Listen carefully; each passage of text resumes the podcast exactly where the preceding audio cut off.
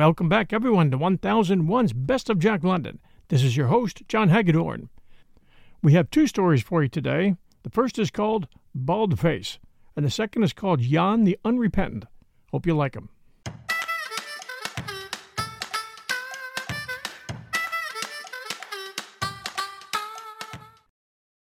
Talking of bear, the Klondike King paused meditatively, and the group on the hotel porch hitched their chairs up closer. Talking of bear, he went on. Now, up in the northern country, there are various kinds.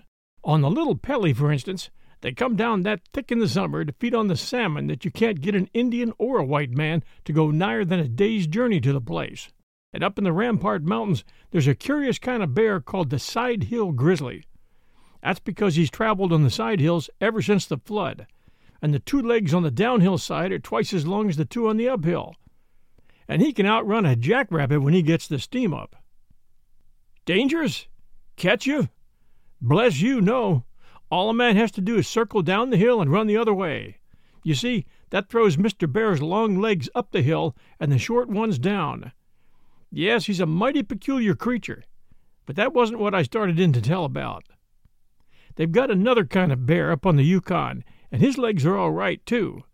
He's called the bald faced grizzly, and he's just as big as he is bad. It's only the fool white men that think of hunting him. Indians got too much sense. But there's one thing about the bald face that man has to learn. He never gives the trail to a mortal creature. If you see him coming and you value your skin, you get out of his path. If you don't, there's bound to be trouble. If the bald face met Jehovah himself on the trail, he'd not give him an inch. Oh, he's a selfish beggar, take my word for it.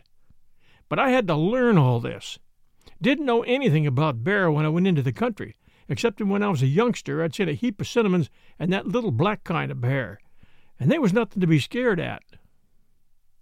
Well, after we'd got settled down on a claim, I went up on the hill looking for a likely piece of birch to make an axe handle out of but it was pretty hard to find the right kind, and I kept a goin' and kept a goin' for nigh on two hours. Wasn't in no hurry to make my choice, you see, for I was heading down to the Forks, where I was going to borrow a log bit from old Joe Gee. When I'd started, I put a couple of sourdough biscuits and some sow belly in my pocket in case I might get hungry. And I'm telling you that lunch came in right handy before I was done with it. By and by I hit upon the likeliest little birch sapling right in the middle of a clump of jack pine. Just as I raised my hand axe, I happened to cast my eyes down the hill. There was a big bear coming up, swinging along on all fours, right in my direction. It was a bald face, but little I knew then about such kind. Just watch me scare him, I says to myself, and I stayed out of sight in the trees. Well, I waited till he was about a hundred feet off, then out I runs into the open. I hollered at him, expecting to see him turn tail like chain lightning. Turn tail? He just throwed up his head for one good look, and he came a comin'. I hollered, louder than ever, but he just kept on comin'. Consarn you, I says to myself, getting mad now. I'll make you jump the trail. So I grabs my hat and wavin' and hollerin' starts down the trail to meet him. A big sugar pine had gone down in a windfall and lay about breast high. I stops just behind it, old Baldface comin' all the time. It was just then that fear came to me. I yelled like a Comanche Indian as he raised up to come over the log and fired my hat full in his face. Then I lit out. Say, I rounded the end of that log and put down the hill at a 220 clip, old Baldface reaching for me at every jump. At the bottom was a broad, open flat, a quarter of a mile to timber, and full of fallen roadblocks. I knew if I ever slipped I was a goner, but I hit only the high places till you couldn't have seen my trail for smoke, and the old devil snorting along hot after me. Midway across, he reaches for me, just striking the heel of my moccasin with his claw. I tell you, I was doing some tall thinking just then. I knew he had the wind of me, and I could never make the brush, so I pulled my little lunch out of my pocket and dropped it on the fly. Never looked back till I hit the timber, and then he was mouthing the biscuits in a way which wasn't nice to see, considering how close he'd been to me. I never slacked up. No, sir. Just kept hitting the trail for all there was in me. But just as I came around a bend, heeling it right lively, I tell you, what I see in the middle of the trail before me and coming my way but another bald face. Whew! he says when he spotted me, and he came a running. Instantly I was about and hitting the back trail twice as fast as I'd come. The way this one was a puffin' after me, I clean forgot all about the other bald face. First thing I knew, I seen him moseying along kind of easy, wondering most likely what had become of me, and if I tasted as good as my lunch. Say, when he seen me, he looked real pleased, and then he came a jumping for me. Whoo! he says. Whoo! says the one behind me. Bang I goes, slap up the trail sideways, a plungin' and a clawin' through the brush like a wild man. By this time I was clean crazed, thought the whole country was full of bald faces. Next thing I knows, whop! I comes up against something in a tangle of wild blackberry bushes. Then that something hits me a slap and closes in on me. Another bald face, and then and there I knew I was gone for sure. But I made up to die game, and of all the ramping and roaring and ripping and tearing you ever see, that was the worst. My God! Oh, my wife! it says. And I looked, and it was a man I was hammering into kingdom come. I thought you was a bear, says I. He kind of caught his breath and looked at me. Then he says, Yeah, same here. Seemed as though he'd been chased by a bald face, too, and had hidden the blackberries. So that's how we mistook each other. By that time, the racket on the trail was something terrible, and we didn't wait to explain matters. That afternoon we got Joe Gee and some rifles and came back loaded for bear. Maybe you won't believe me, but when we got to the spot, there was the two bald faces lying dead. You see, when I jumped out, they came together, and each refused to give trail to the other, so they fought it out. Talking of bear, as I was just saying,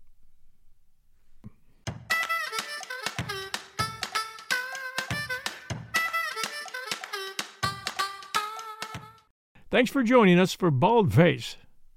We'll return with our second story right after these sponsor messages. And now our second story Jan the Unrepentant.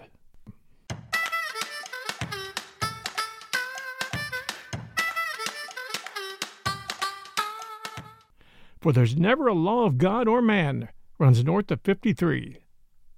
Jan rolled over, clawing and kicking. He was fighting hand and foot now, and he fought grimly, silently. Two of the three men who hung upon him shouted directions to each other, and strove to curb the short, hairy devil who would not curb. The third man howled. His finger was between Jan's teeth. Quit your tantrums, Jan, and ease up, panted Red Bill, getting a stranglehold on Jan's neck. Why on earth can't you just hang decent and peaceable?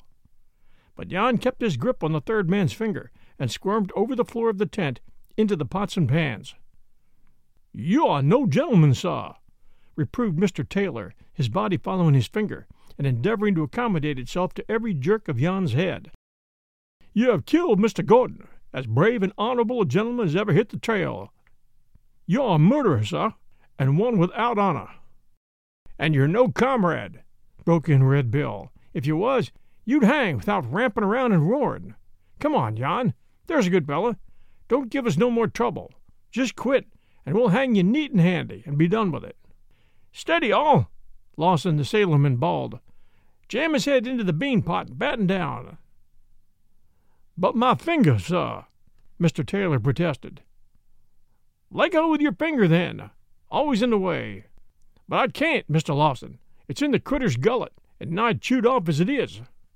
Stand by for stays. As Lawson gave the warning, Jan half lifted himself, and the struggling quartet floundered across the tent into a muddle of furs and blankets. In its passage it cleared the body of a man who lay motionless, bleeding from a bullet wound in the neck. All this was because of the madness which had come upon Jan, the madness which comes upon a man who has stripped off the raw skin of earth and grovelled long in primal nakedness, and before whose eyes rises the fat vales of the homeland, and into whose nostrils steals the whiff of bay and grass and flower and new turned soil. Through five frigid years, Jan had sown the seed. Stewart River, Forty Mile, Circle City, Koyukuk, Kotzebue, had marked his bleak and strenuous agriculture, and now it was Nome that bore the harvest. Not the Nome of golden beaches and ruby sands, but the Nome of 97, before Anvil City was located, or El Dorado District organized. John Gordon was a Yankee, and should have known better. But he passed the sharp word at a time when Jan's bloodshot eyes blazed and his teeth gritted in torment. And because of this, there was a smell of saltpeter in the tent, and one lay quietly, while the other fought like a cornered rat and refused to hang in the decent and peaceable manner suggested by his comrades.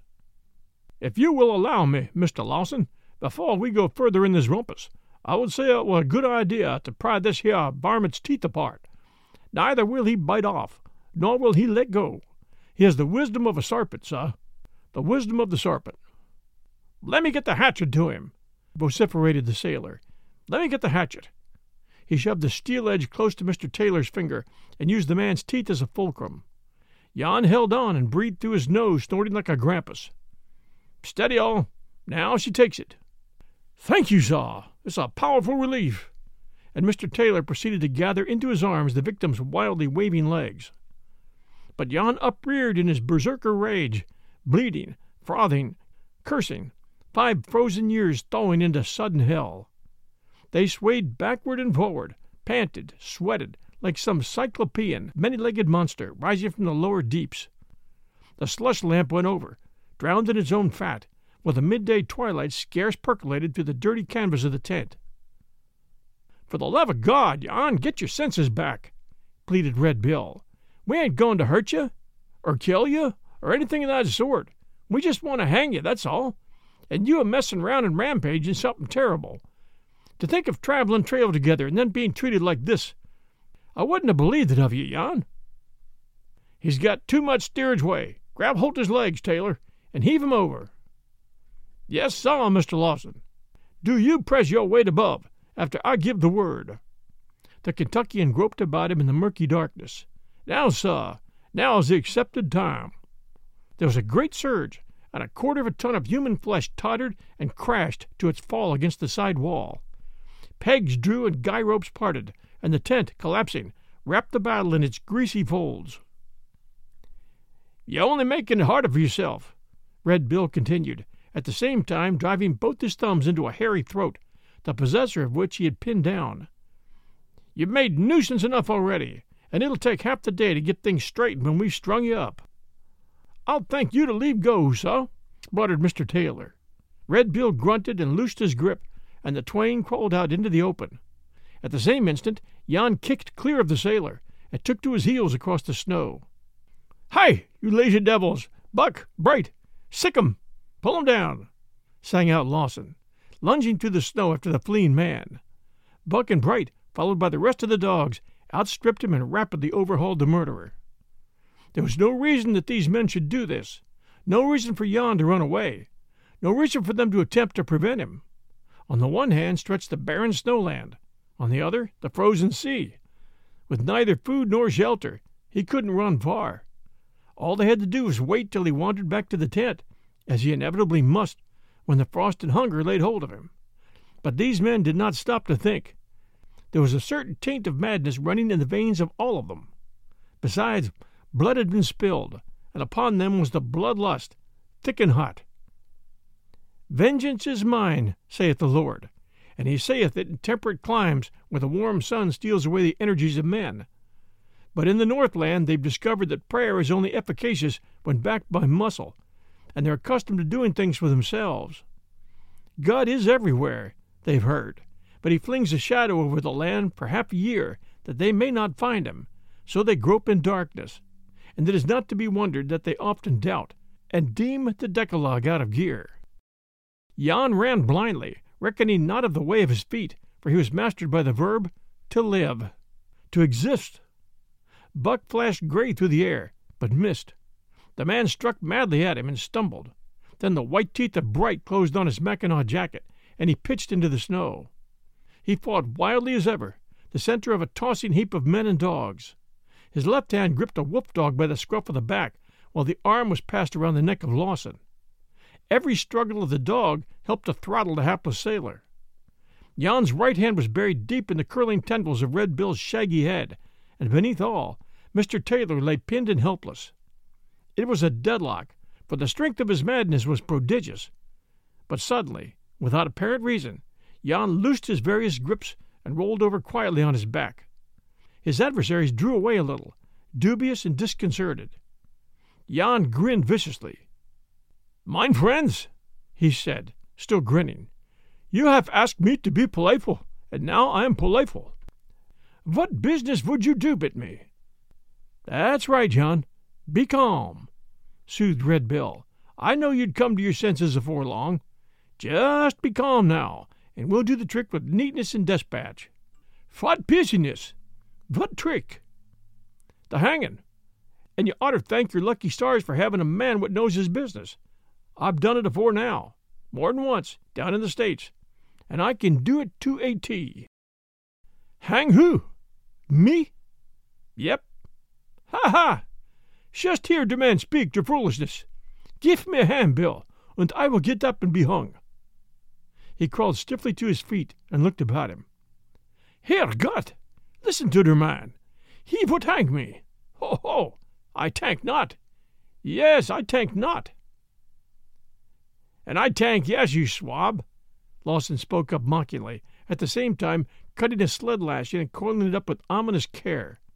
Judge Lynch holds court this day. Von little while.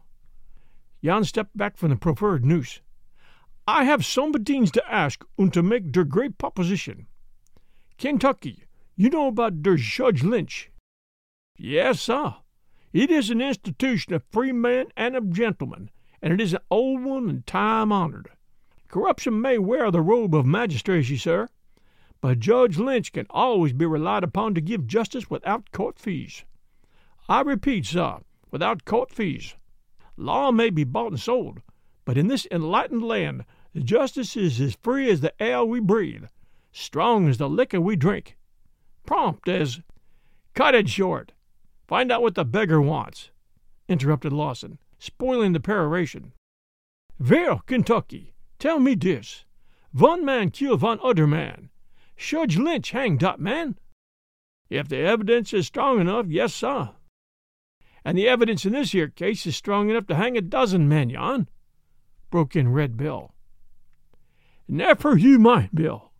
I talk mit you next. Now, von another thing I ask Kentucky. If Judge Lynch hang not der man, what then? Well, if Judge Lynch does not hang the man, then the man goes free, and his hands are washed clean of blood. And further, sir, our great and glorious Constitution has said, to wit, that no man may twice be placed in jeopardy of his life for one and the same crime, or words to that effect. Und they can't shoot him, or hit him mit a club over de head alongside, or do nothing more mit him? No, sir. Good. You hear what Kentucky speaks, all you neutral heads? Now I talk mit Bill. You know der business, Bill. Und you hang me up brown, eh? What you say? Bet your life. And Jan, if you don't give no more trouble, you'll be almighty proud of the job. I'm a connoisseur. You had der great head, Bill, und no soundings, and know some things you do.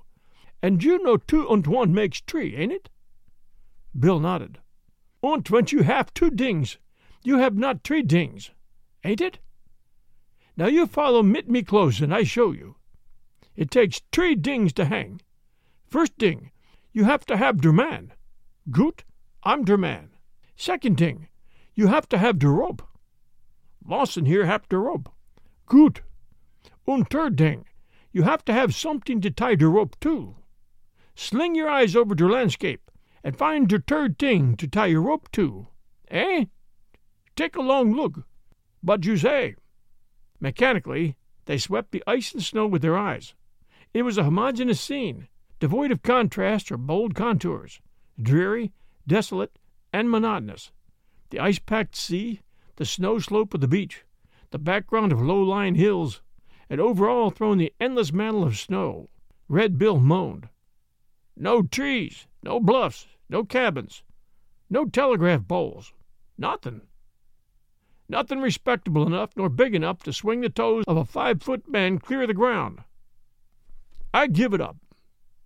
He looked yearningly at that portion of Jan's anatomy which joins the head and shoulders. Give it up, he repeated sadly to Lawson.